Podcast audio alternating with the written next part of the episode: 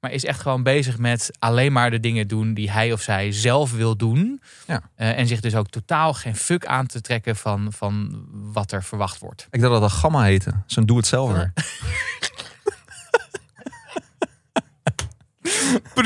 Ja, heel erg. Grap van Lennart. Dit is nou wat je noemt eh, dad humor. Ja, heel slecht.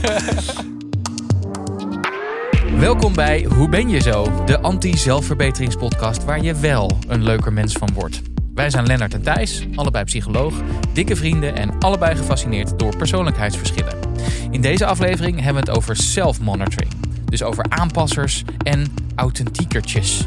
Dus waarom is de een voortdurend op zichzelf aan het letten en doet de ander gewoon helemaal zijn eigen ding? In Hoe ben je zo geloven we dat je jezelf niet hoeft te verbeteren, maar dat je jezelf wel beter kunt begrijpen. Dat maakt je leven een stuk leuker en makkelijker.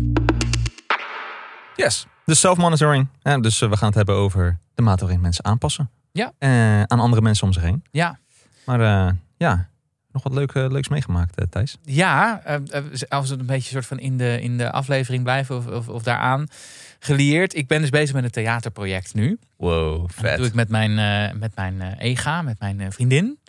Ehm, zij doet de regie en ik doe deel van het script. En we zijn bezig met een stuk voor volwassenen over feest.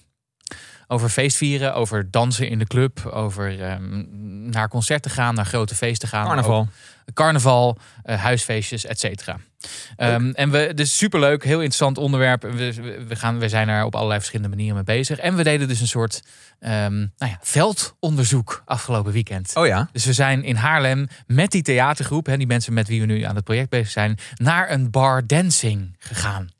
Een hele belevenis Wat natuurlijk. is bar dancing? Ja, het is gewoon een soort discotheek, maar dan in een bar. Oké, nee. Ehm, oké. en- Het is niet heel moeilijk. Een ding, ja, oké. eh, maar dus niet naar een grote nachtclub, maar naar een bar die ook, waar ook gedanst wordt s'avonds in, in het weekend. Omdat dan de trossen losgaan. Ik weet niet.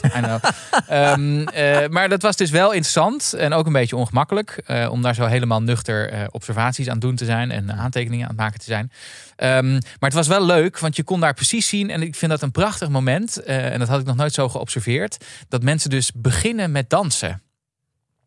Dat is En een raar sowieso begin. in, in een groep, hè, dus dan, begint, dan is zo'n dansvloer leeg. En op een gegeven moment er zijn een paar mensen die dan over de streep moeten gaan. En die moeten dan die dansvloer op en dan ook gaan dansen. Maar je ziet dus ook als mensen koud binnenkomen en dan beginnen te dansen, dat ze ook op een hele nou ja, zelfbewuste manier aan het dansen zijn. Dus die zijn, wel- ze zijn wel beweging aan het maken. We denken ook nog de hele tijd. Of ik denk dan te zien dat ze dan denken: Oh, maar ik doe nu even dit. Is dit raar wat ik nu doe? Of wat doen de anderen eigenlijk? En, hè, dus op die manier ook heel erg bezig zijn in hun hoofd. En op een gegeven moment zit er dan genoeg drank in. Of geno- genoeg shotjes Jägermeister of tequila. ehm, eh, waardoor op een gegeven moment die knop omgaat en mensen niet meer zelfbewust zijn. Ja, ja, ja. Maar ik vond het wel een hele mooie soort van, omdat we het gaan hebben over self-monitoring. Ja. Zelf in de gaten houden. Heeft dat dan te maken met dan de, de hoeveelheid mensen die zich dan aansluit, zeg maar? Ja, ik denk het wel. Dus je hebt ook eh, op, op internet dat prachtige filmpje van de, Dancing Guy. ja, van de Silly Dancing Guy. Dus één iemand die raar danst, is een rare eenling, geïsoleerd iemand. Maar als je dan de first follower hebt, dus de een, de- en je hebt één iemand nodig die mee gaat dansen. En dan wordt het opeens een groepsactiviteit en dan gaan andere mensen volgen. Ja, super cool. Het is heel interessant om dat te zien en ook me voor te stellen wat er nou in het hoofd van iemand gebeurt die dan zo zelfbewust aan het dansen is. Ja. Doe ik dit wel goed? Eh, misschien moet ik nog een drankje nemen, want ik vind het erg ongemakkelijk. Dat hele ding. Ah, Dus nice. eh, toen moest ik denken aan, eh, aan waar we het vandaag over gaan hebben. ja. Heb jij nog kotsende kinderen meegemaakt? Nou, wel iets anders met kinderen. Ik ben zo burgerlijk als ik weet niet wat, hè. Dus het gaat alleen maar over mijn kids natuurlijk. In, de- in, dat is wat ik in de weekenden Je doe. bent niet zo heel vaak in een bar dancing te vinden. Nee, niet echt. Nee, nee, nee. Maar ik was op een gegeven moment wel erg nou ja, zelfbewust. Daar was ik heel erg achteraf. En voelde me ook behoorlijk schuldig. Want wat ik deed was, ik ging met mijn kids met de kinderwagen richting eh, de winkels om even een boodschapje te halen. En mijn dochtertje die zat eh, gewoon in de kinderwagen. Mijn zoontje die stond soort van achterop. Dat kan dan. een soort van tussen de beugel. En dan is het op een gegeven moment papa rennen, weet je wel. Want dat is dan grappig dat we een beetje snel gaan met de kinderwagen. En nou, dat deed ik een paar keer. En toen deed ik het nog één keer. En toen blokkeerde de wielen. Het was alsof ik tegen een stoeprand aanreed. Wat Mm. niet zo was. Maar die wielen die blokkeerden dus volledig de voorwielen. Waardoor het ding over de kop sloeg.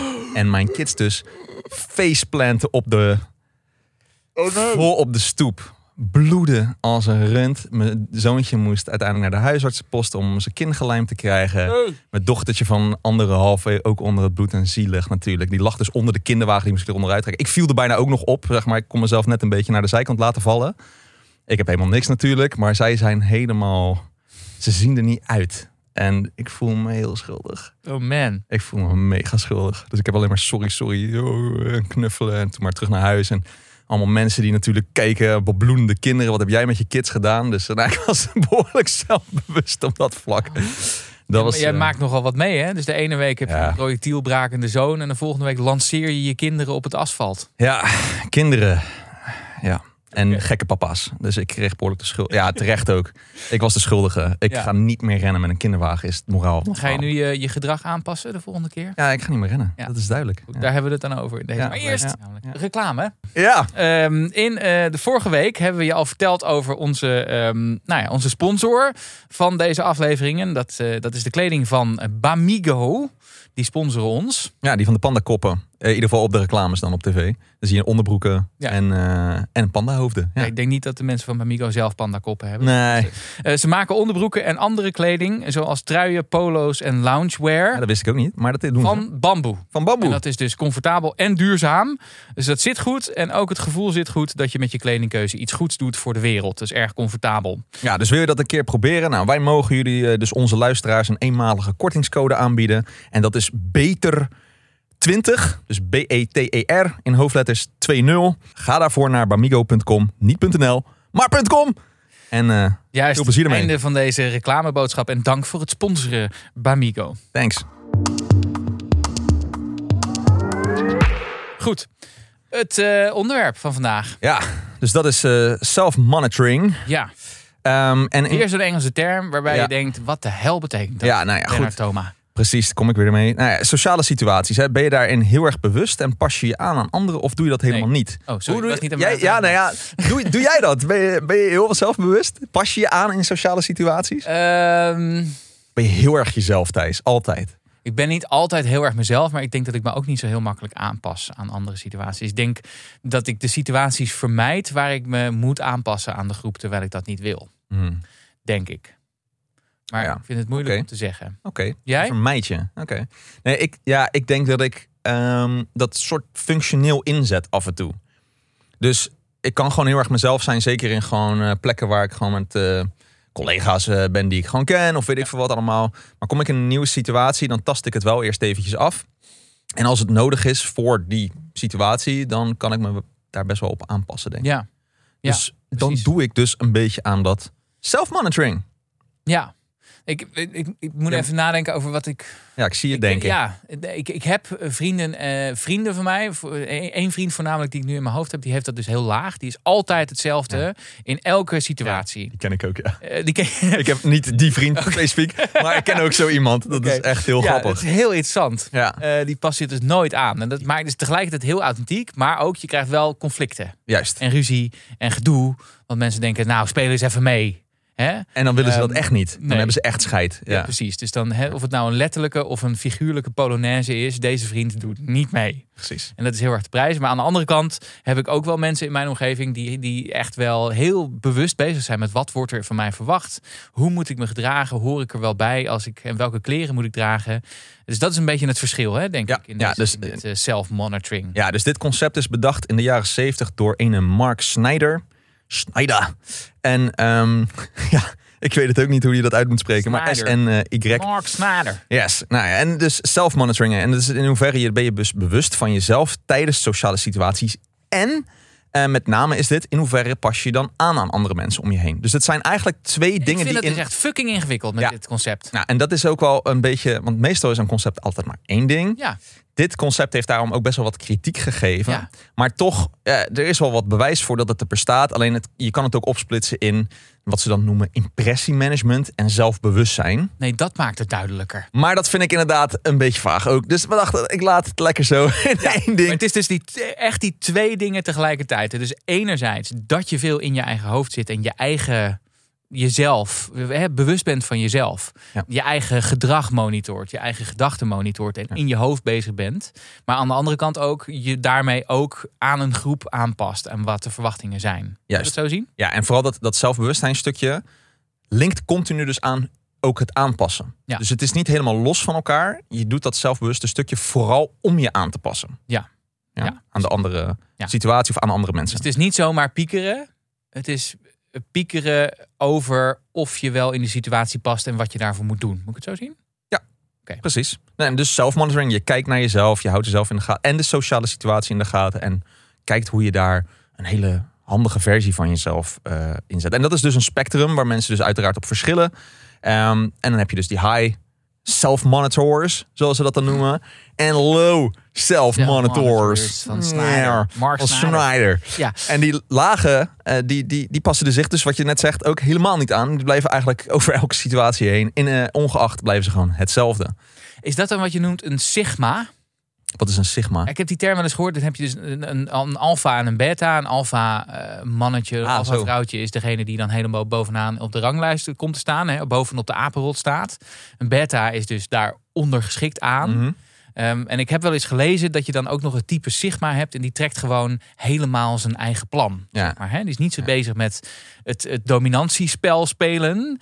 Maar is echt gewoon bezig met alleen maar de dingen doen die hij of zij zelf wil doen. Ja. Eh, en zich dus ook totaal geen fuck aan te trekken van, van wat er verwacht wordt. Ik dacht dat dat Gamma heette. Zo'n doe-het-zelver. Ja, heel erg. Grap van Lennart. Dit is nou wat je noemt eh, dad humor. Ja, heel slecht. Eh, mijn kinderen gaan zich schamen. En naast dat ze mij een eikel vinden voor hun op hun gezicht laten vallen.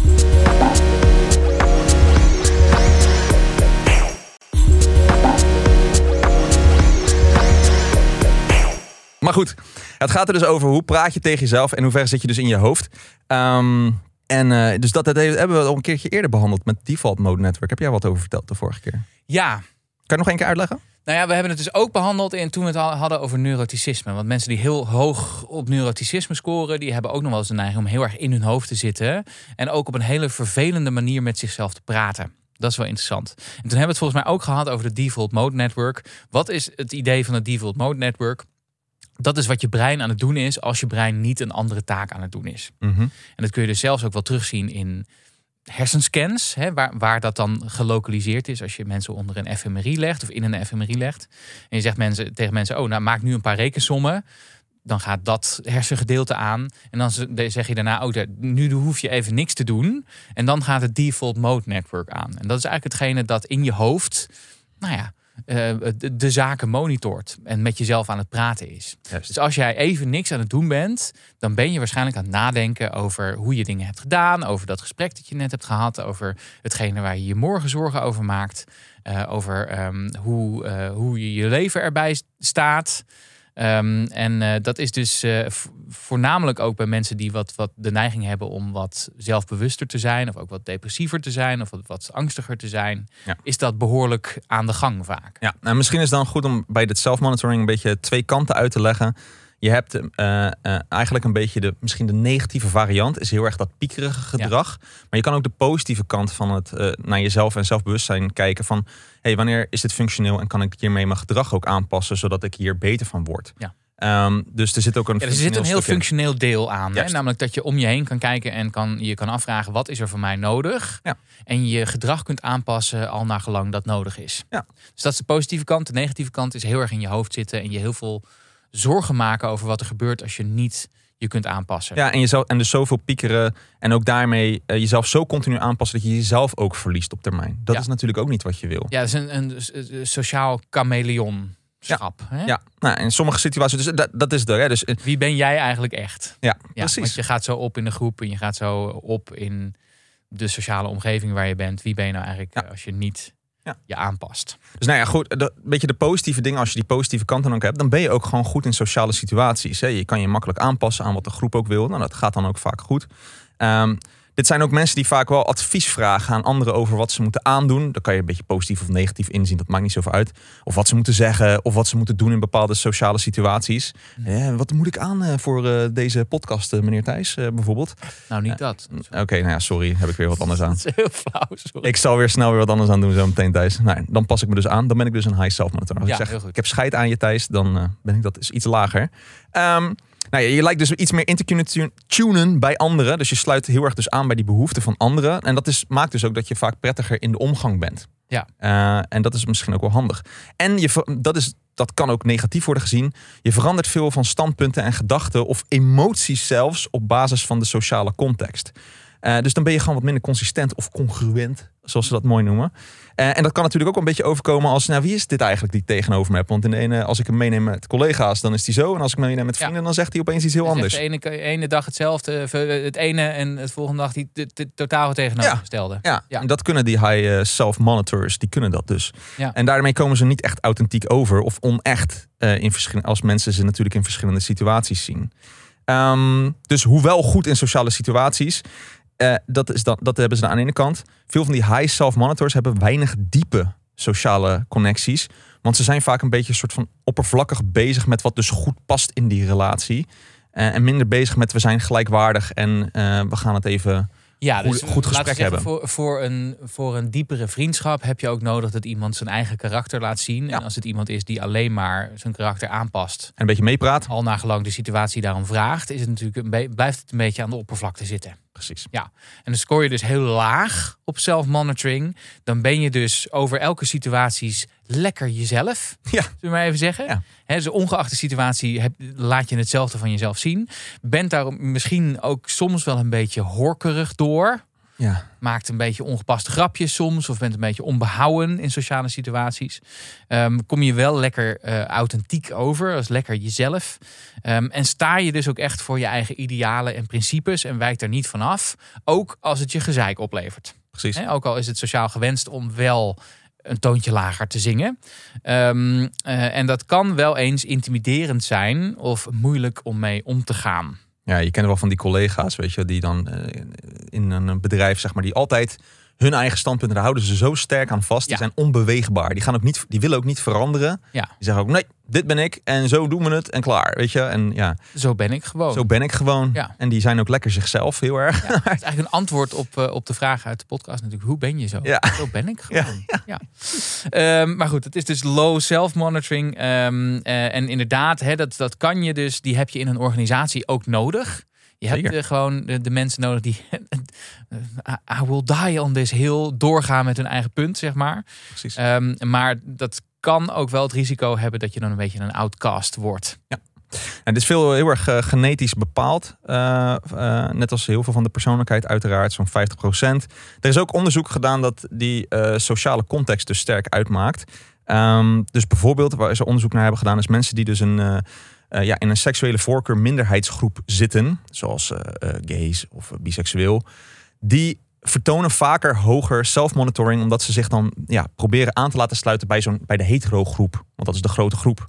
Dus die vertonen die self-monitoring gewoon wat meer. Hm.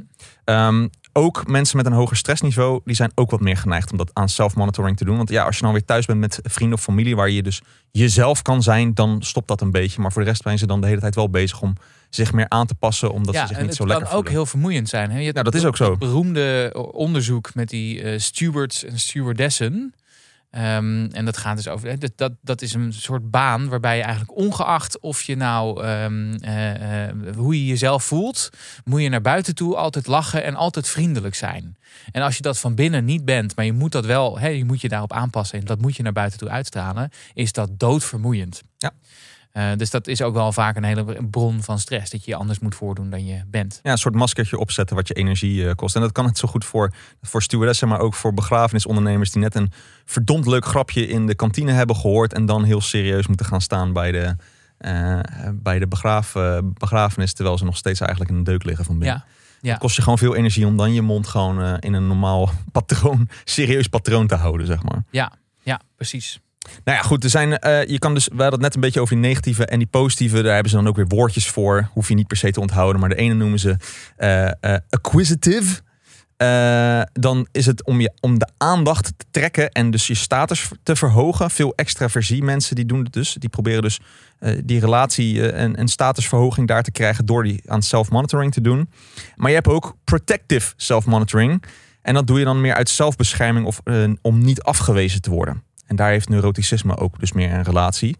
Ehm, dus de ene is meer om, de ding, om dingen te behalen en de andere is meer om dingen te voorkomen. Waar, Ja. Waarom je self-monitoring doet. Ja, Eh. het kan dus zijn dat self-monitoring knettertje hoog is.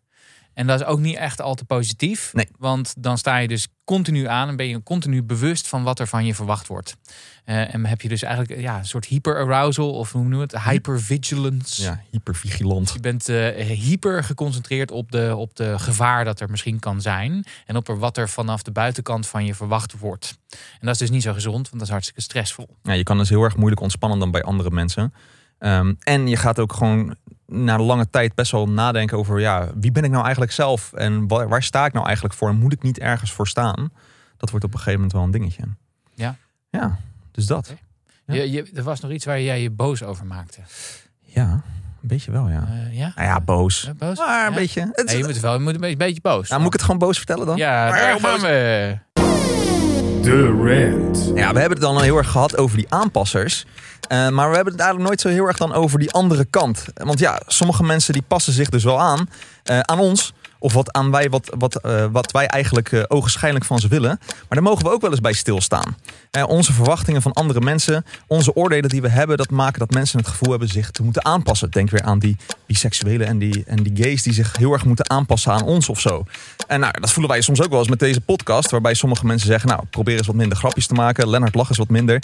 Ja, of je bent een natte krantpsycholoog. Nou, je gaat je toch aanpassen aan hetgeen wat wordt gezegd. Bewust of onbewust. En ja, dat maakt mensen uiteindelijk toch een beetje schimmen van zichzelf. En dat vind ik wel kwalijk. Dus we zouden gewoon wat minder moeten oordelen, vind ik. Eh, want ja, misschien zijn mensen dan wat, meer zichzelf. En dat is eigenlijk misschien wel wat we zouden moeten willen, denk je niet? Dus aan iedereen die over anderen oordeelt, en ik kijk ook onszelf aan, hoe kan je meer een welkome omgeving maken? Denk daar nou eens over na. En eh, oordeel iets constructiever in plaats van zo bloody negatief, zodat we minder chameleons hoeven te hebben. God damn it, ik ben net te laat. Mm, Nu word ik wel boos. Nee. waarvan akte? Yes. Oké, Valt wel mee. Ja, het is meer een observatie. Meer, ik was niet zo heel erg ranterig, maar... jezelf afzwakken nou, hè? Ah, Niet whatever. aan deze sociale situatie aan te passen door Ik je... pas me heel erg aan. Ik pas me aan. Maar goed, eh, wat moeten we ermee, Ja, eh, wat Thijs daarmee? Ja, Nou ja, wat ik zat te denken, hè, we hebben het in... ehm, ik beantwoord mijn eigen vraag, ja maar dat maakt niet nee, uit. Dat is goed. Ja, ga lekker Ik zat er opeens te denken. We hebben, we hebben eh, een paar afleveringen geleden hebben we het gehad over hechting. Ja. In die relatiespecial. En daar had eh, de Canadees-Hongaarse huisarts Gabor Maté. Ja, Die, die ken je misschien Wel Een beetje een bekende vent. Die had daar een mooi ding over. In ieder geval, ik zag daar laatst wat over. Toen dacht ik, oh, dat past hier ook wel bij. Die had het over het conflict tussen authenticiteit en hechting. oké. Dus want ja, als je dus low self-monitoring hebt, dan ben je, voel je, ja, lijkt het veel authentieker natuurlijk. En, en hoe dat in, in relatie zit met hechting. En hij zei, we verliezen onze authenticiteit als kind soms omdat we heel erg gehecht willen blijven aan onze ouders. En eh, waarin we onze eigenlijke gevoelens dus dan soms worden afgewezen. Vaak onbewust door diezelfde ouders. Ja. Dus als je natuurlijk huilt of iets wil of weet ik veel wat, dan eh, die ouders die dammen dat een beetje down. En ja, je wil je ook, eh, dan wil je eigenlijk meer voor de hechting gaan. Ehm, en dan ga je dus ook heel erg jezelf monitoren waar je ouders bij zijn. En dat hou je dus vast misschien wel op de lange termijn. Ehm, dus eh, dat kan later, vertelt die Gabor Maté, ook ons in de nest te werken. Omdat we dan zo gehecht zijn aan die hechting. En daardoor onze authenticiteit enigszins een beetje verliezen. Dat we later, als we wat groter zijn, denken ja, eh, niet met die emoties kunnen omgaan. Want daar hebben we nooit mee gedeeld. En ja, wie zijn we dus eigenlijk? Eh, als we 30, 40, whatever zijn. Wie ben ik nou echt? Ehm, Ja. En daar, ik vond het wel mooi dat hij de- dat conflict tussen hechting en authenticiteit Ja. aansprak. Ja, ik, like kan me dat, ik kan me dat wel voorstellen. Hè? Dus om soms bij iemand te blijven, of dat nou je opvoeders zijn of, of bij een relatie, Precies. moet je soms delen van jezelf uitschakelen. Of heb je het gevoel dat dat moet? Of doe je dat en denk je tien jaar later had ik dat nou maar niet gedaan, zeg maar. Eh, maar dat doe je dus om, om bij die persoon te kunnen horen. Of het nou je ouders zijn als kind of op latere leeftijd een, een partner. Eh, terwijl je misschien zelfs wel verandert. Maar je hebt niet alleen te maken met jezelf, maar ook met de relatie met de ander. En, of de, hè, te maken met de, Esther Perel zegt altijd: oh, je, hebt, je hebt drie figuren in de relatie. Mhm. Soms letterlijk drie figuren, maar dan heb je een probleem over het algemeen. Ehm, maar het is eh, eh, de drie figuren, namelijk jij en de ander en de relatie. En de relatie gedraagt zich ook als een soort persoon die de, die de status quo wil behouden. Dus die wil niet dat je verandert. Dus er zit een conservatieve kracht in een relatie die je hebt met mensen, die je vooral laten blijken, eh, blijven zoals je al was. Alleen het lastige is, gedurende je leven verander je. Dus ook in een relatie. En je moet er ook wel door kunnen bewegen. Ja. En kunnen veranderen, in, ook in relatie met de ander. Om uiteindelijk trouw te kunnen blijven aan jezelf. Doe je dat dus niet, dan geef je een deel van jezelf op. En dat is volgens mij een beetje waar Gabor Maté het over heeft. Precies. Precies. kinderen die dus niet zichzelf kunnen zijn om de, goedkeuring van hun en ouders. de goedkeuring van Ja. de ouders eh, eh, te waarborgen. Ja. Ja, en dat, dat krijg je dus later behoorlijk voor je kaken, denk ik. Ja. Eens. Ehm, dus dat, dat authenticiteit, het is dus niet, niet al te goed om helemaal niet jezelf te kunnen zijn en je helemaal aan te passen aan de omgeving. Dan denken mensen, wie ben je nou eigenlijk? De andere kant maakt me zorgen ook, soms ook wel een beetje zorgen over. Hè? Dat we nu ook wel een hele soort van, ehm, laten we zeggen, New Age filosofie hebben. Die gaat over, je moet volledig jezelf zijn.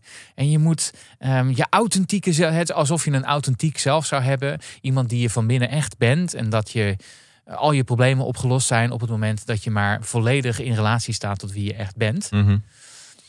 Terwijl dat is voor sommige mensen heel goed advies, maar som- sommige andere. Ja, je kan het type persoonlijkheid hebben waarbij het niet zo handig is als je alleen maar volledig authentiek jezelf bent. Precies. zeg maar, hè? Als je weet dat je wat, nou, misschien wat eh, psychopathische trekjes hebt of wat narcistische. Ja, je kan snel een soort outcast natuurlijk op een gegeven moment worden vanuit eh, de groep. En Ja, dat het is natuurlijk wel, wat we nu bespreken, hè, self-monitoring heeft een doel. Je moet je namelijk ook kunnen onderwerpen aan de sociale omgeving. Als je dat niet bent, dan isoleer je jezelf van een sociale groep. Ja. Ehm, dus, dus je moet niet zozeer je onderwerpen aan de groep dat je jezelf verliest en niet meer weet wie je zelf bent. Maar enige mate van je aanpassen aan je omgeving, omdat dat betekent dat je erbij kan horen, lijkt me eigenlijk heel gezond. Ja, zeker. Nou, het, schijnt, er zijn ook van die onderzoeken dat een beetje self-monitoring ook kan helpen om bepaalde doelen te bereiken. Dus als je bijvoorbeeld, weet ik veel, wil afvallen of meer wil sporten of minder wil roken, dan heeft self-monitoring effect. Want je bent bewust, bewuster van je handelen en kan je dus ook bijvoorbeeld een beetje kijken van, hé, hey, eh, nu eh, eh, voordat ik ga roken en ik wil stoppen met roken, maar elke keer dat ik voordat ik rook drink ik een kop koffie. Als je daar dan zelf bewust van bent, dan kan je als je dat kopje koffie drinkt denken, oké, en nu moet ik even mezelf temperen wat betreft dat roken Ja, en niet naar buiten gaan of whatever. En Ja. kan je zo jezelf een beetje in de gaten houden. er zijn Dus- dan mensen die willen stoppen, die waarschijnlijk eh, heel veel koppen koffie gaan drinken. Waarschijnlijk wel nog meer roken. En eh, dat moet je Ja. dus dan misschien niet doen. Nou ja, we, Het helpt. ook, we hebben dus die, we hebben die sociale neigingen en dat is ook met een reden. Dus misschien eh, dan kun je, als je wil stoppen met roken, kun je dat proberen helemaal hè, binnen een omgeving waar veel gerookt wordt, kun je, kun je dat proberen helemaal op wilskracht te doen. Mhm. Is best wel heel lastig. Of je gaat proberen een omgeving te zoeken waarin roken gewoon niet meer geaccepteerd wordt. Juist. En dat is misschien nog wel een makkelijke manier dan het alleen op wilskracht te doen. Zeg Ja. maar. Goeie tip. Ja. En een ander ding over, misschien nog wel leuk over, ah ja, je had het over authenticiteit. Zit hier natuurlijk ook een beetje bij dat low self-monitoring. Wil je nou, ben je een high self-monitoring, wil je wat authentieker overkomen? Wat mij betreft is authenticiteit, in ieder geval zo interpreteren veel mensen het meer als consistentheid. Dus als je consistenter bent in je gedragingen, in je meningen over dingen, Mhm. dan voelt dat authentieker aan dan als je continu dus switcht. Ja. Dus, eh, want authenticiteit is een beetje een vaag begrip, vind ik ook. Want wie ben je nou zelf soms? Dat is best wel lastig echt te vatten. Mhm. Want je bent heel, ja, er zitten heel veel lagen en diepte in. Ehm, eh, dus misschien meer consistenter gedragen, kom je authentieker over. Mocht je dat als doel hebben, by the way. Kan je ook jezelf op self-monitoren, overigens. Ja. Ja, dan heb je misschien ook nog wel het verschil om het nog complexer te maken tussen die dingen van jezelf die je zo belangrijk vindt om voor je punt te gaan staan. En die onderdelen van je meningen waarvan je het misschien wel prima vindt om die een beetje te laten afhangen van hoe de wind waait. Precies, ook Ja. prima. Oké, Dat. nou, dat dus. Oké. Eh, post, meneer. Post. Ja, we hebben echt een fantastische vraag binnengekomen van twee eh, binnengekregen. Ja. van eh, eh, nou ja, twee alinea's. Dus ik ga Oh ja. proberen om een beetje samen te vatten. Maar het is wel een hele goede vraag.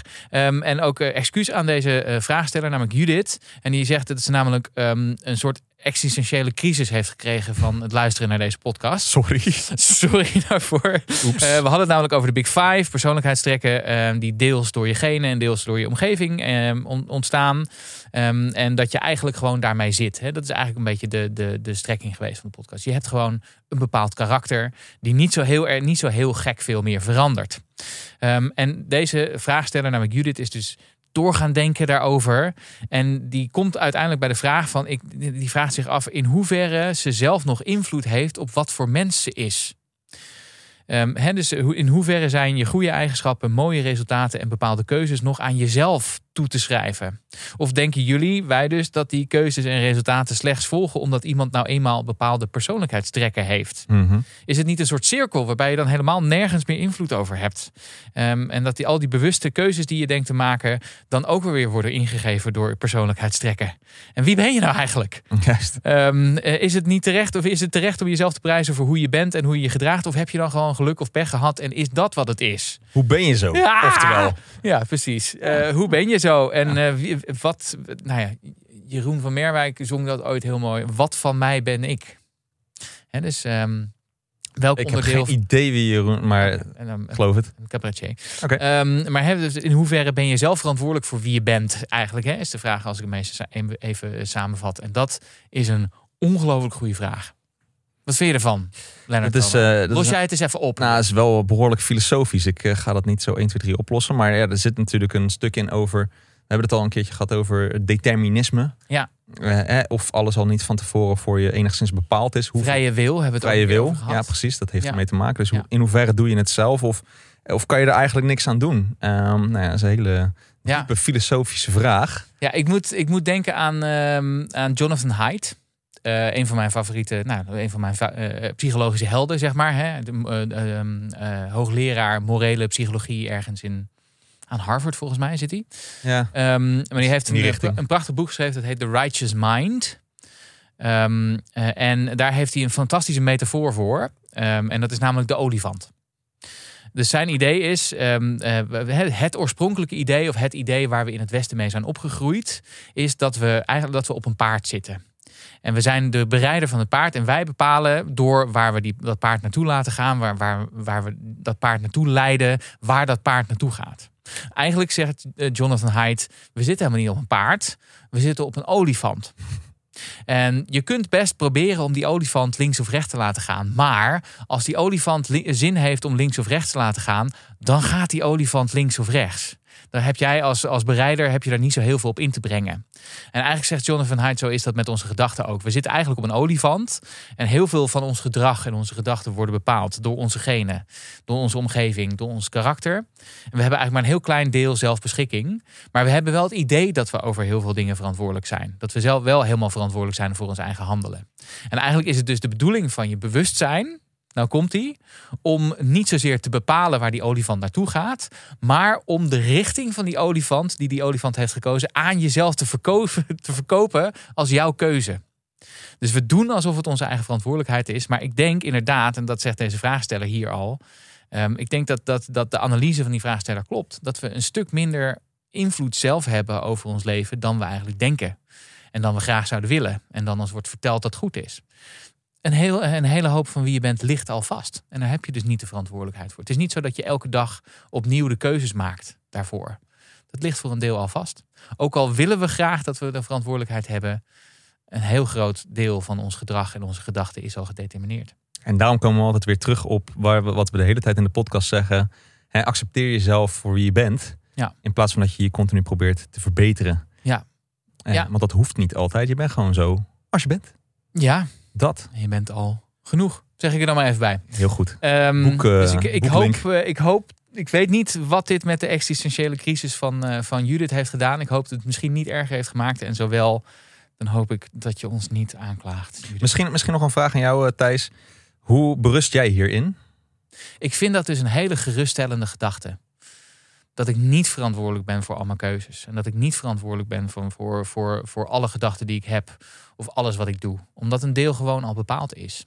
Dat scheelt een hele hoop. Mhm. in, in de verantwoordelijkheid die ik met me meetors om het beste uit mezelf te halen. Of mijn beste leven te leiden. Een deel daarvan is al bepaald. Juist. Hebben niks meer aan te doen. Mooi. Door, door, doorgene, maar ook gewoon simpelweg dat ik hier in Nederland eh, Ja. ben, eh, ben geboren en ben opgevoed in het milieu waar ik, waar ik in ben opgevoed. Bepaalt voor een groot wie je bent. We, we zijn geen, eh, geen blanke, eh, geen witte, hoe noem je, geen blank canvases, geen Tabula eh, rasa. tabula rasa's. Ja. Ehm, we hebben al een, vrij flink ingevuld plaatje op het moment dat we ter wereld komen. Zo is het. Ja. Mooi gezegd. Ja. Ik hoop dat je wat aan had, Judith. Fantastische vraag. Dankjewel. Eh nou, dus we gaan afronden, meneer. ja. Na die filosofische... Woe, heftig. Maar eh, dus wat heb, eh, wat heb je over jezelf geleerd in de aflevering? Laat het ons weten via de socials. Eh, like ons, like ook op Spotify en iTunes. De podcast, dat helpt ons heel erg Ja. om de podcast omhoog te laten. Kost je niks. Het helpt voor ons een, een hele hoop. Precies, geef het Dus, sterretjes. Wel vijf alsjeblieft, of meer. En. En volg ons op TikTok, Instagram en dus ook YouTube nu. Met wat, waar we wat snippets zo nu en dan posten. We zijn heel erg benieuwd wat jij eruit hebt geleerd. En stel natuurlijk ook je vragen of stuur je opmerkingen door. Ja, en onthoud, nee, je hoeft jezelf niet te verbeteren. Een leuker leven begint bij meer begrip en acceptatie en het idee opgeven dat je anders moet zijn dan je al bent. Dat geldt voor chameleons en voor authentiekjes. Doei!